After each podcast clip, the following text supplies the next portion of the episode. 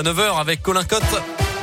Bonjour à vous Colin. Bonjour Mickaël, bonjour à tous. À la une ce matin, il s'en était pris à des élèves infirmières devant l'hôpital de Bourg mardi.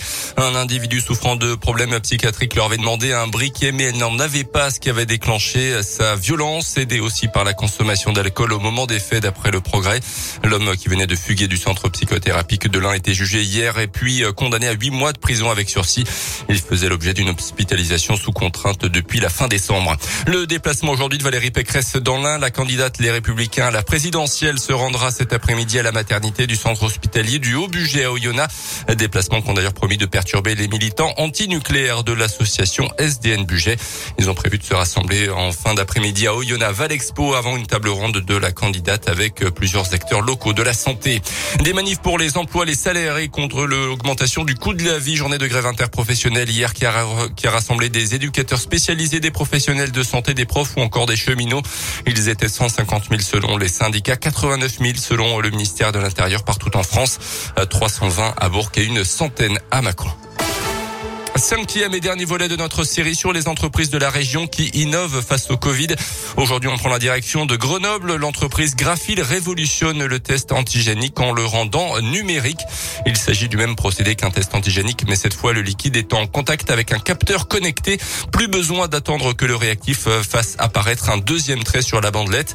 La puce interprète directement le résultat en trois minutes, positif ou négatif. La réponse est ensuite collectée dans une application pour smartphone en utilisant la technologie du sans contact, un peu comme une carte bancaire. Les détails avec Vincent Bouchia, le PDG de Graphil. La numérisation d'une bandelette de test automatique fait gagner du temps à deux niveaux. D'une part, à la réaction de reconnaissance biochimique et d'autre part, en permettant d'éviter la prise de données manuelles, telle qu'elle est faite aujourd'hui en pharmacie, par exemple, pour la génération du QR code, puisque le résultat va être réalisé rapidement et de manière automatique et générer un objet comme un, un jeton. Ce jeton permettra de passer rapidement un portique d'accès, par exemple, pour une salle d'embarquement.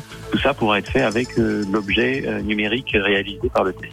Et avec cette technologie, Graphil a été la seule entreprise française à recevoir le premier prix de l'innovation au CES de Las Vegas début janvier. La société cherche maintenant des fonds pour produire en très grand nombre la technologie avec un impact écologique réduit si possible. Les sports, la Gielbourg reste sur ses gardes. Trois victoires de suite contre Venise, Cholet et Ljubljana ne doivent pas faire oublier la passe difficile du club au mois de décembre avec de trop nombreuses défaites. Cette fois, les Bressans vont nettement mieux et comptent bien en profiter en allant jouer demain soir le derby à Dijon. L'ancienne équipe de Laurent Leniam, l'actuel coach de la jeu. La méfiance reste donc le maître mot dans le vestiaire de la GL comme l'explique Maxime Courbil est au micro Radio Scoop de Didier Berthet. Ça va mieux, il y a un nouvel élan. On prend beaucoup de confiance en ce moment grâce à ces victoires.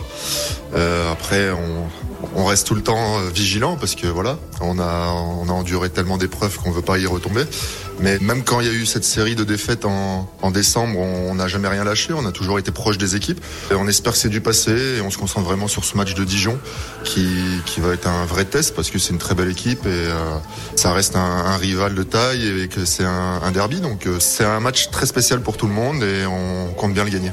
Dijon, Gielborg, c'est ce samedi à 20h30. Du hand pour terminer avec les demi-finales de l'Euro. La France affronte la Suède à 20h30. Ce soir, l'autre demi-finale opposera le Danemark à l'Espagne. Merci Colin Cotte. Et à 9h30, je vous rappelle, la Minute Sportive de Bourg.